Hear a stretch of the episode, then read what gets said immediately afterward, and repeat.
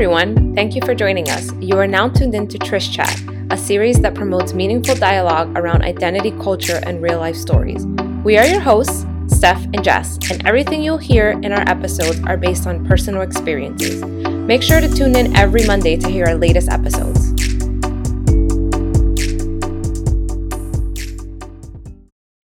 Everybody. My name is Steph, and I am here with Jess. And today we have a special guest, Anna. Hi, Anna. Hello.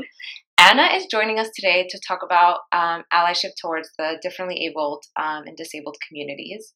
And Anna is my friend slash coworker slash sis. slash sis.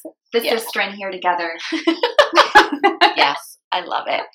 Um, Jess is not speaking too much because she is semi sick. I'm sorry. She has a Phoebe Buffay voice Yep. from Friends sexy. But we're gonna encourage her to speak, Mhm. even though she doesn't. and sing Smelly Cat. I'll try. yeah. Um, so before we start, Anna, do you want to tell us about yourself? yeah, of course. So as Steph mentioned, my name's Anna. We work together at Google, but a little bit about myself. So my family and I, we moved to the States when I was in elementary school, and we've been here ever since. In general, we moved here for just a life of more opportunity versus the life we had in Spain, but primarily driven um, by my eldest brother, Felipe, Mhm. who was born premature with a mild case of cerebral palsy. Mhm. And so at the time in, in Spain, and still, I mean, Spain's getting better when it comes to disabilities, but at the time, Spain couldn't provide him the medical attention and the educational attention um, that, that he could have. Um, And so America was able to provide that for him. And so a big reason for moving here was because of him. So I'm, I'm thrilled that we're talking about ability because it's something that, as Steph mentioned in one of her previous episodes, it's something that I'm still learning how how to deal with, and especially on this podcast, like I'm here not because I myself am disabled, but because a family member is disabled. So I kind Yeah. of want to make sure to emphasize that what I'm saying here is my own perspective, um, and I hope that people can can acknowledge that. Yeah, for sure. That's awesome. And I appreciate the fact that you are coming in and being a very strong ally to your brother and serving as um, that voice for him. But even just like the way that you provide that allyship, where you said, I would love to do this episode.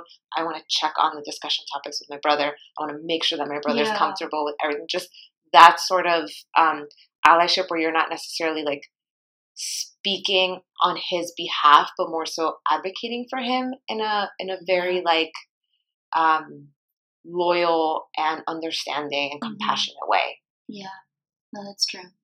And I think that's, and maybe we can all have a discussion about this, but I think what I would love to, to talk about is in terms of something that we can all be better when it comes to the disabled community. And maybe after this, we I can give a little bit of background of what cerebral palsy is. Yeah, that would be great. Um, but I would love to kind of talk about in terms of how to be more accepting Um, Mhm. especially when it comes to not pitying the disabled community. I feel, especially when it comes to able bodied, the able bodied community, a lot of times we we use pity, which which is not which is not right. Yeah. Um, disabled people, and, maybe I'm going to speak about it in terms of my my brother. Um, he doesn't pity himself, so he doesn't want people to pity Yeah. him Yeah. And I think that's something that is important to recognize, um, especially with comments that society makes a lot in terms of, oh, like wow, you should be so proud of him, like the fact that he was able to get to this point, and kind of like her making it a heroic moment, which I I find problematic. Yeah. You know, it's coming from a place of of good, but what and and I was looking I was looking into this online and I found this term that a psychologist um, coined called inspiration porn.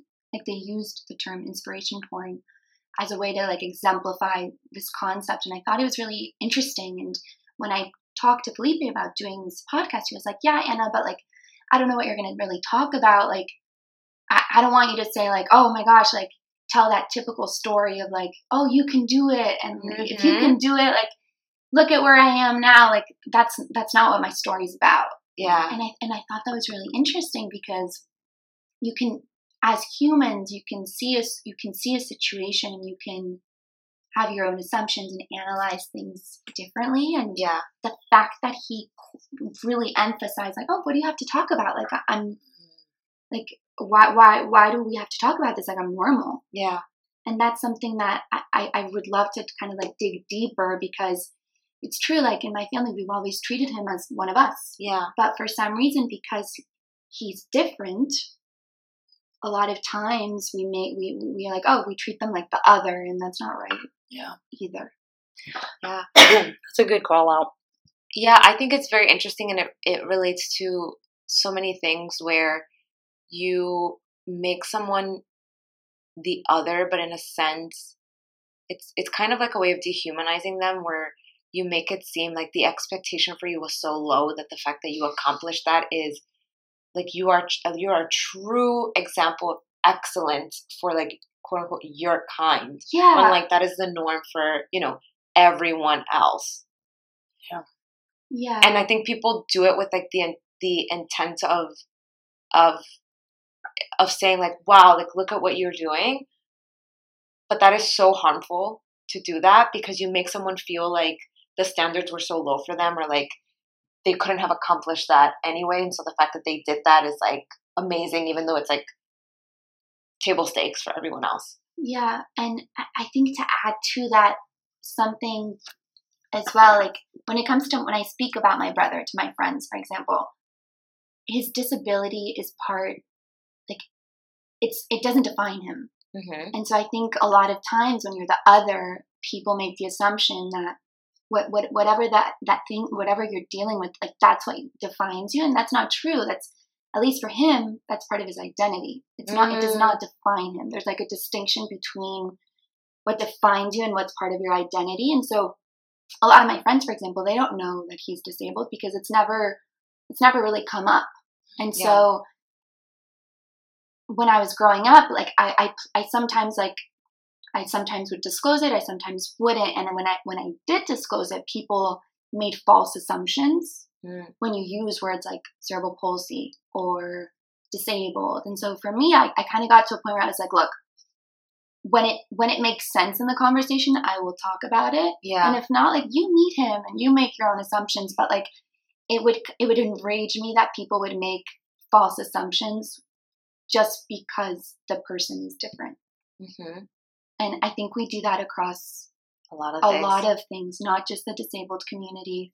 Um, but it's, it's something that I've reflected a lot in terms of like that awareness piece of like, okay, when when do you talk about like his disability to to inform people about Mhm. the fact that disability exists and and when do you not do that to protect him and protect the fact that people are gonna misread him? Mm. And I'm still struggling with that. I'm still figuring it out. it's a fine line i would think Yeah. i guess you have to read the situation and it read, and it made me think of some of the whisper content that Steph has led for for our team in terms of like using these like labels to describe people. Yeah. Like for example, like I wouldn't when I'm talking about my brother, I wouldn't say like, oh, he's my disabled brother. No, I would be like, oh, Felipe or my brother. right And we talked about this during whisper content in terms Yeah. of like using those modifiers, like yeah oh, my gay friend. Well, why do you have to say my gay friend, or why do you have to say my disabled friend? Right. I think it goes back to what you were saying in terms of like it doesn't define who he is. It's it's a part Yeah. of his identity. Mhm. I think it would be good if you could tell the listeners what um, cerebral palsy Yeah. is. So, I mean, that's a good question. Cerebral palsy, it's a disorder that affects your movement. Um, and it has different forms. So, again, I'm going to talk about it in terms of the kind of cerebral palsy that my brother has. Mhm. But there's, it's a spectrum, and it you it manifests itself d- differently depending on the type of cerebral palsy that you have. I see. So for Felipe, his is mild and it affects like the left side of his body where he has a slight limp. And it affects like his his like left side of his vision, his handwriting on that side. Yeah. But again, as I mentioned, it's a spectrum. Like I I know people who have cerebral palsy and they're in a wheelchair Yeah. and they're more confined in terms of their movement. So I his I'm I think for the sake of this episode I'm going to speak about it in terms of his type of cerebral Yeah. palsy, but do want the listeners to know that it, it manifests itself differently depending on the type that you have Yeah. have. What would you say are some of the challenges that your brother faced growing up? Yeah, so in Spain, as I mentioned um, before we got into like the what is cerebral palsy, so my family's from Spain, um, and so in elementary school, um, he, as I as I also mentioned, he has tr- he's a slow handwriter, Mhm. and he he doesn't have the most legible handwriting, and so in Spain, um, when my parents went in like typical like teacher parent teacher conferences, Yeah. you go and talk with the teacher, and they said, hey, like I think Felipe could use some accommodations. Is there any way that we could like help like have someone help him write his Yeah. notes because in Spain especially like education is very different in terms of the way you learn Yeah. um it's very heavily dictated on like the the teacher it's, it's very emphasized on dictation like the teacher teaches a lesson and you write everything down it's versus in the US sometimes there's a little bit more of analysis and more of like group work and discussion Yeah. and like what do you feel about this like what's your perspective there it's like this is the professor this is this is the law and you're going to Yeah. write everything down and memorize everything Yeah. so as you can imagine for someone who doesn't have good handwriting and who who takes more time to to write Yeah. that's difficult Yeah. the teacher his the response was oh but that would make the other children feel feel different because they don't have access to that resource Wow. and so you think like now like being in the states after being in the states for so long i can't imagine a a solid teacher saying that Yeah. but in spain at the time like that that that was the norm because like the, the classroom is is equal Yeah. no one has an advantage that someone else doesn't have but that that's a good example of how disability was treated at that time Yeah. at in that classroom at that school Which wasn't long ago. which right? wasn't that long ago it was probably like 20 years ago Wow. I had no idea. which is nuts like um and so that's i mean that that's an example of like a challenge that he faced and in in terms of when we moved to the states um he went to different types of school like the first the first year we didn't speak english and so we both went to an international school where Mhm. we had um english and spanish Mhm. um and we alternated in order to get used to Yeah. speaking in english and then as time went on, he switched schools and went to like a special ed school. Yeah.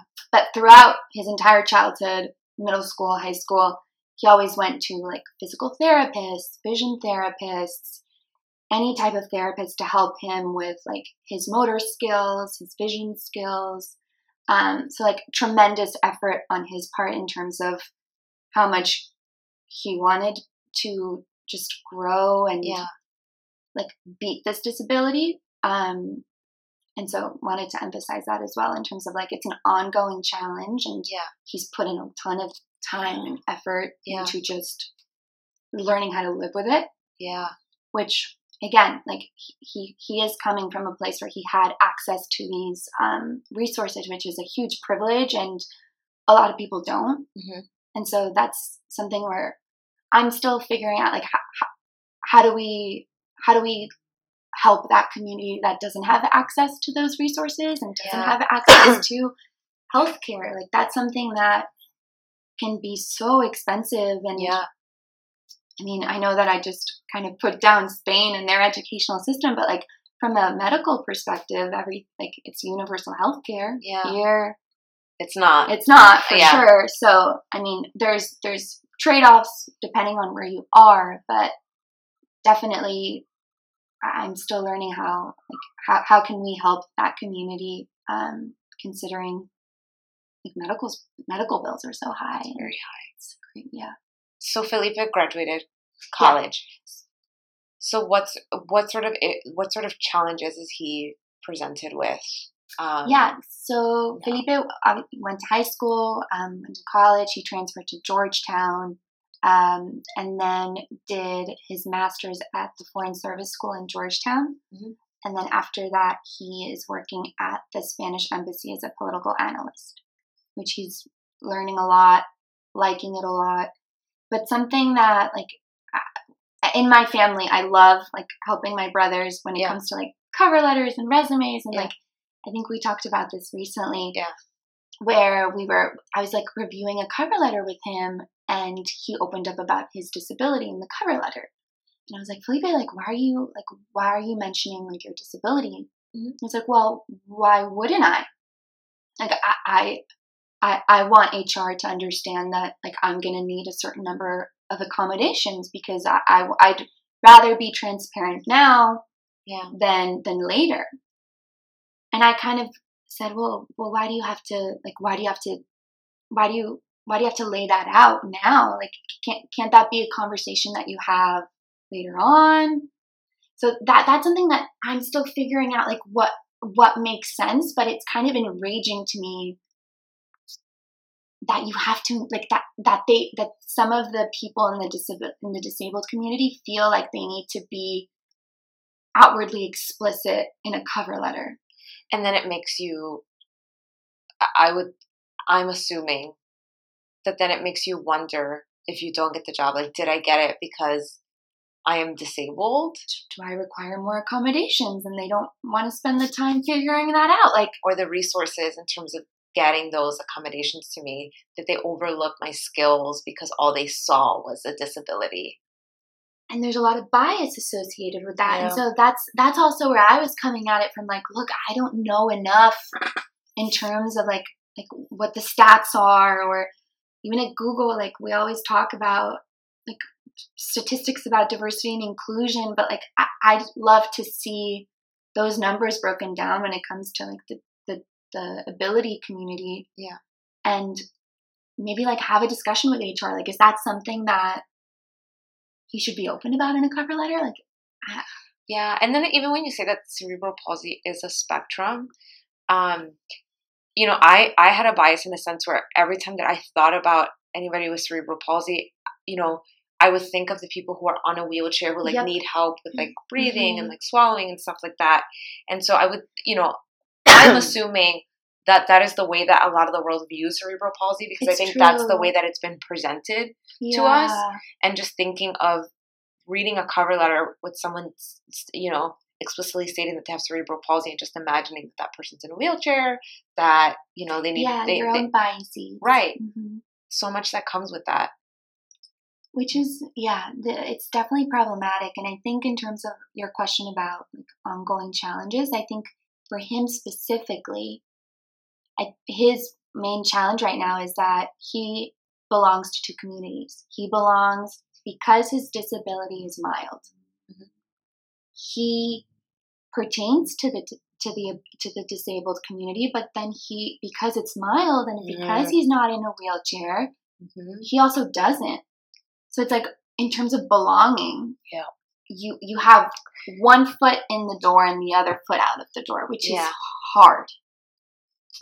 Like he's not disabled enough for that community. Exactly. and like, he's not able ugh, enough for this community. That's so frustrating. That's tough. especially like when you think about it like in the workspace like because about this cover letter discussion like we've been uh, we've been talking about it because it's i keep like asking him questions and he was like yeah like what if for example like a role requires like number crunching? Like anna you know like my my strong suit like i'm he's very analytical. He is the most amazing writer has such a rich vocabulary. But from like a math perspective because of his vision issues it, it's true it's not his it's not his strength. And Yeah. so he was like well if if the analyst position that i'm interviewing for if it requires number crunching i can't do that and so i, I want to be open and i want to set expectations so then that's also when you realize you're like okay yeah like i've always treated felipe as as the way i treat myself and the way i treat Yeah. anyone But then you also realize, like, okay, he he is he does fall into the disabled community, Yeah. even though I don't treat him like that. Mm. So the issue, the, the topic of belongingness is super interesting, and on top of that, you can layer like cultural belonging because we pertain to two cultures. Yeah. So on top of that, he's dealing with he's Spanish, but we've spent a lot of time in the U.S. Yeah. So like I have a lot of issues that I'm working through in terms of sometimes in the Spanish community, they're like, oh, the American, the American is here, the American has joined us. Yeah. And then in San Francisco, it's like, oh, the foreigner, the Yeah. Spanish girl. Yeah. Um, and I, I'm still like that belongingness. Like I'm reading books about it. There's a really good book called like Third Culture Kid Mm. um, about different research across the psychologists that they've done for the past 50 years. Yeah. That's been really interesting. But I think about my brother and I'm like, okay, like he's dealing, like belonging is a big challenge, not only from an ability sphere, but also Yeah. from a cultural sphere. And so there, there's just a lot, there's a lot there to digest um, and to unpack. Do you think that he he um feels more of a sense of belonging towards a specific community? Does he talk about it? I think for him, his entire life, he's str- he's he's tried so hard to be normal, and I- I don't like using that word. Um, within the within the uh, within able able community. Um, that I, I I for him when we talk about disability, he's like, yeah, like it's something I deal with, but like that doesn't define me. So I think for him, he sees it as an extension of himself, but he he he doesn't. I he wouldn't be like, hi, my name's Felipe and I'm disabled. So it's it's really interesting, and, and and that could be as a result of how we've treated him at home. Um, but I don't think that means he re- like he doesn't reject the disabled community. Like one of his best friends, um, he she also has cerebral palsy, and it's also mild. And I think it's been really amazing that they've met because they share a lot of commonalities that like he can't share with my youngest brother and me. yeah And that's super important too. I'm sure you guys feel like when you meet like another Latinx or Yeah. like a Dominican, like Yeah. what happened at work the other day, like, you automatically feel like you share something in common. And Yeah. so I think for him, that's been crucial because you feel understood, yeah even though obviously we're family and yeah we're close.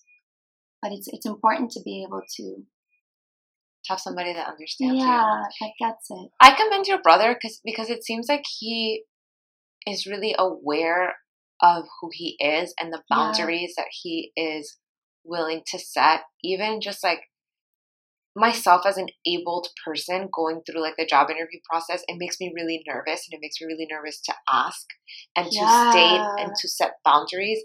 And I can imagine that going in, um, you know, as a disabled person or a differently abled person, how much more pressure that would mount on you to be able to like ask and and and say like these are my boundaries and i Mhm. commend him for being able to go into an interview and and being confident about that and understanding like this is where i'm willing to like go with this and this is what i'm gonna need from you Yeah. I agree. it's true. shout out to felipe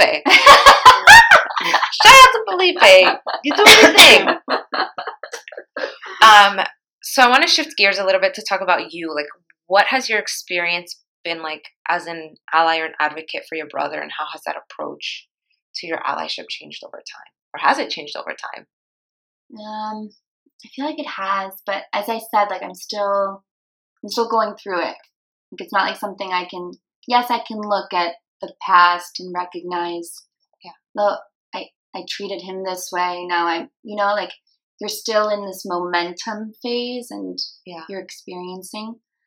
But in terms of allyship, I think my family, uh, my brother, my youngest brother, and I. The most important thing is treating treating someone the way you want to be treated. Mhm.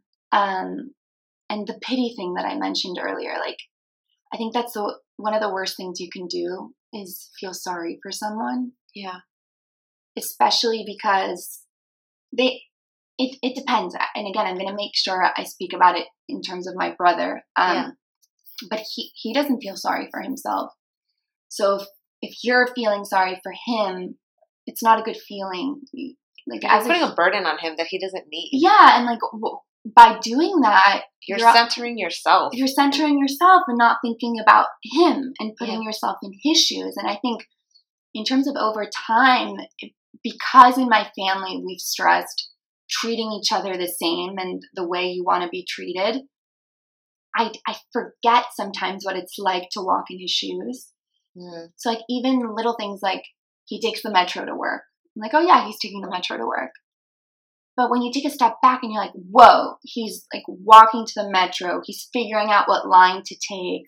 He, like, it's a lot of mental energy yeah. that I take for granted sometimes. And so, it's a it's a good thing to realize. And my, I think it was my dad one time. He was like, "Yeah, but Anna, you forget that your brother's disabled." I was like, "What?" And he was like, "Yeah, you, you don't. You forget what you need to remember what it's like for him to go about his day to day." And I think that was like a really big moment for me.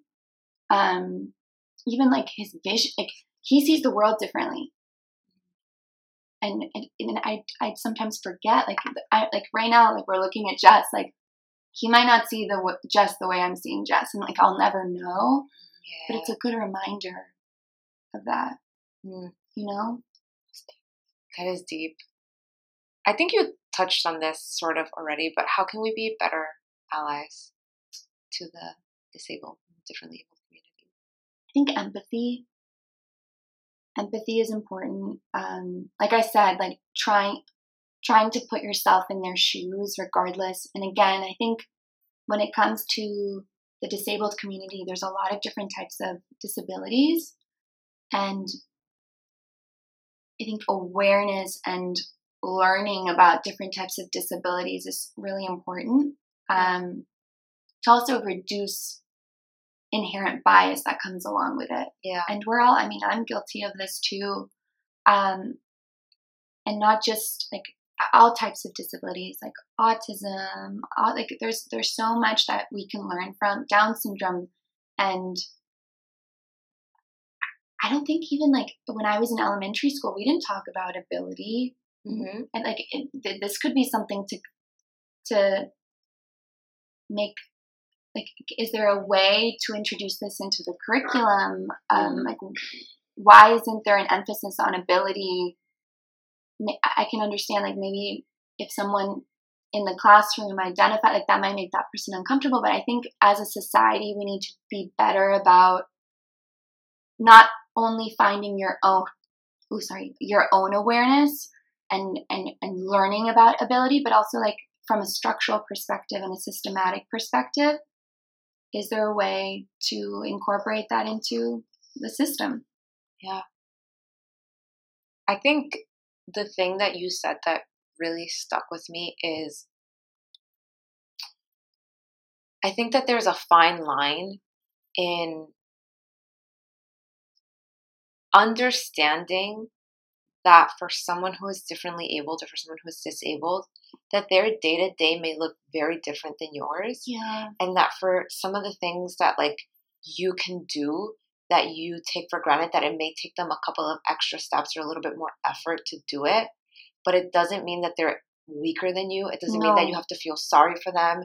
It doesn't mean that you have to like rush to their aid to like try and like make up for something. Yeah. And I think that we inherently do that because we're like, oh my god, you're lacking something. Like, let me try and let make up for Care of let you. me take care of that yeah. for you.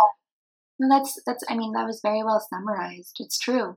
And even like just a quick anecdote, we were we were at the movies in the popcorn line, and Felipe accidentally like we were talking. He lost his balance for a second and accidentally stepped on a woman's foot that was yeah. behind him. I was looking away, but I noticed like him say sorry. So yeah. I was like, I turned around and I was like, what's what's wrong? Like, what happened? He was like, I stepped on someone and like he got angry with me, and I was like, why are you getting angry with me? Like, I, I was just asking like what happened. But I think he like I and, and we had a conversation about this because I was really curious. I was like, you got angry with me, but I didn't even make the assumption that you did something wrong. Yeah. Like I was just I was just asking like what happened? Like why did you, why did you say sorry? Yeah And he was like, "You're right. Like, I'm sorry. Like, I, sh- I shouldn't have gotten like I shouldn't have gotten angry with you. I think I just got frustrated because I assumed that you knew that I lost my balance and I stepped on someone." Mm. I was like, "No." So that it, it's really interesting because I think it's also a testament of the assumptions that the able-bodied community makes, Yeah. Yeah. which I, I I try not to do. But again, I think it's you really have to work on it. And I think it's just getting curious as an adult, right? Mhm. Like, it would be great for them to add that to the education system. I think that would be awesome. There's a lot that that system needs, but I think getting curious and just like surrounding yourself around different people in general to truly understand and like have a conversation and not make those assumptions. Sure. Um, you know, just For sure.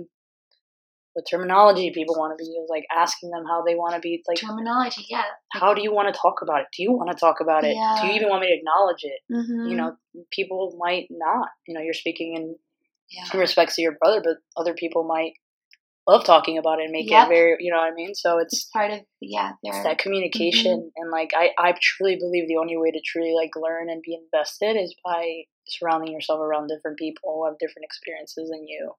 But Um, not centering yourself in those communities or those not. conversations and not doing it to extract Of from those course not. communities of like, I'm going to be Felipe's friend so I can learn all about cerebral palsy. Right. And like center myself as like, Yeah. I'm, I'm the ally because I'm Felipe's friend and I know about cerebral palsy, but more so like truly doing it because you care to be surrounded by different types of people because you appreciate those different perspectives Yeah. and you want to learn, but you also want to give back in respectful ways. Yeah, and I also think we're referencing back to what our other friend Anna said in our other episode. It's like asking these folks, your friends, your family, like, do you have space? Do you have time for me to ask yeah. these things? I thought that was really powerful what Yeah. she said, and I'm like, man, I would love if somebody asked me if I have space for like questions around like the LGBTQ community. It just like there's some uh, sense of like care in that. You know, I just feel like, wow, you actually care, like that I actually do or don't have space for this. So Right. I agree with all those things. But do you feel like there's people that that actually do that uh, in terms of people that become that communicate with a different of some with someone who's different than you just for the sake of checking a box? 100%. Yes, absolutely. I know many of them Absolutely. just to get the They're- like street yeah. cred or Yeah. just to say that they're The, I have I have one black. I'm not I'm not racist because I have one black friend. I am not xenophobic because I have one immigrant friend.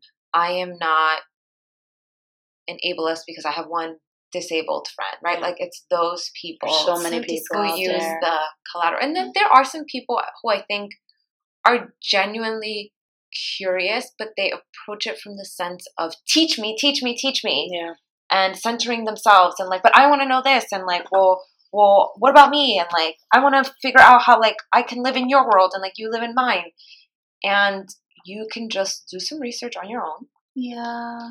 And then again like ask if someone has space for that. But also like just truly treat people as people and like yeah, respect is- their perspective and be their friend or be around those different communities because you respect them. You respect what they bring to the table. You res- you respect and you admire like the lives that they live and the experiences that they've had and that you can learn from them but they can also learn from you Mhm. I mean, it's the same way you want to be like educated on like what's going on in the world, right? You follow all these different news things. Like, I, Right. that was a suggestion that came up in like unconscious bias in my company, and I raised my hand and I was like, or we could just surround ourselves around different people who have different opinions, come from different cultures, and all that, and like you learn that way through their eyes, right? Because Yeah. I could read a news article, but it's there's bias in that. There's so much bias in that, and like, Yeah. so it's the same way you diversify your feed on Instagram, on your social Mhm. media. Um, but again, coming from like a good place, not to have street cred because you have one black friend or whatever. But yes, Yeah. people do that, unfortunately. And I think a lot of there's a lot of people who do it subconsciously. I think they're Like, not even they're not even aware that they're like they don't have a significant relationship with these people, this type of person. Um, but they're not aware why. But do these people do this to make themselves feel better about themselves? I think so. Sometimes, yeah. I think so. I think. Yeah. I think people want to feel like they're liked by all. or that they're doing Mm. good. Yeah, like that's their contribution to society. Yeah.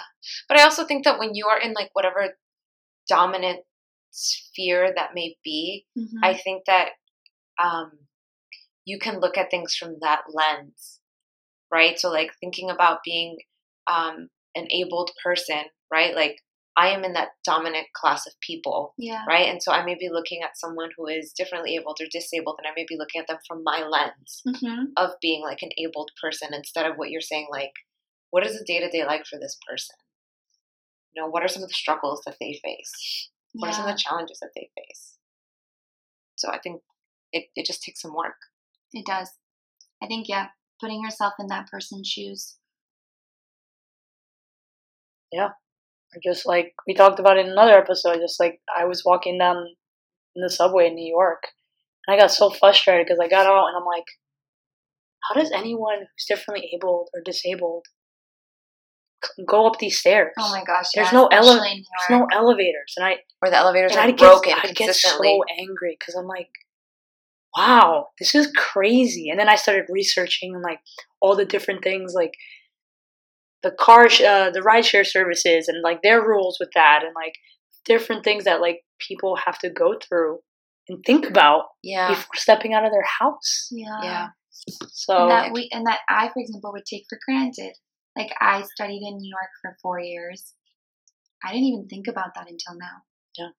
Those you're right. Like it's not it's not a commute it's not a city that is accessible. Mhm. Mhm. And especially when you layer on like extreme weather. yeah, Oh, yeah.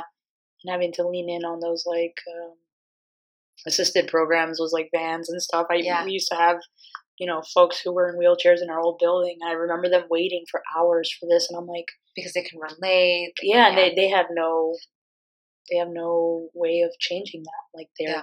relying on this. Um, or even when we had like a fire drill, and you can't take the elevator. It's true.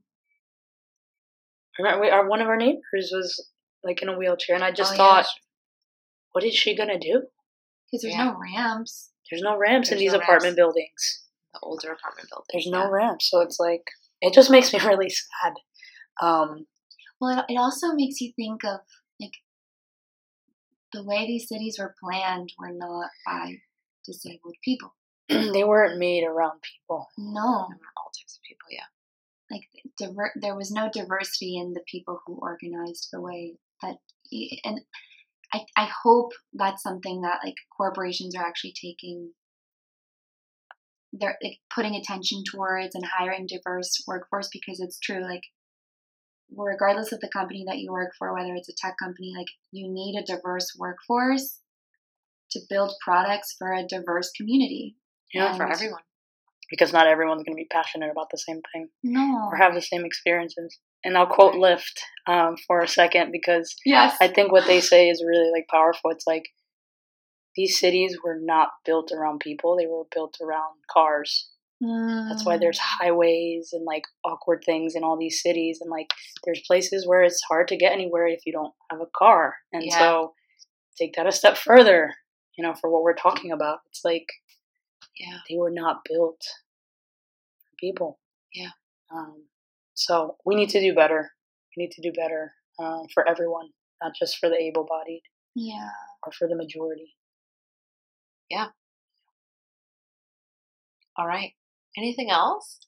no i think that's all from me Well, thank you so much for joining us. I really Thank appreciate guys. your Yeah, thank you perspective. much. I hope that the listeners took away a couple of nuggets of information. I learned so much. I did too. I'm just like my brain is like, whoa. Maybe when he comes, Felipe's probably going to come to visit me in the fall. Would love to So meet maybe him. he can, maybe he can one meet you ladies, and two, maybe participate. hundred Because again, I, I I do want to emphasize that this is this everything I shared is from my perspective Yep. Mhm. in relation to my brother, and just wanted to make that clear for those that maybe have different opinions based Yeah. on what I shared. we appreciate that. Our listeners also appreciate that. Yeah. yeah. I did want to leave everybody with um, a little bit of a fun fact and just something for folks to, if there's one takeaway um, that you walk away from this with, is um, July 26th um, is Disability Independence Day, and it's to honor the anniversary of when the American Disabilities Act was passed. So if there's anything that you take away from this, maybe mark your calendar, July 26th, look up what the American Disabilities Act is, look up like how that changed the lives of disabled or differently Mhm. abled people, and think about how um, you can get involved in making the world a better place for everyone. Let that be a reminder for you at least once a year to continue educating yourself. Yeah, Um, that's great. I'm actually gonna do that right now. do it. You know I'm all about it. You know I'm all about it. Well, thank you, Anna, for joining us. Thank we really you appreciate guys. I love my sister in. thank you all for awesome. listening. Yeah, thank you. Till next time. Bye. Peace.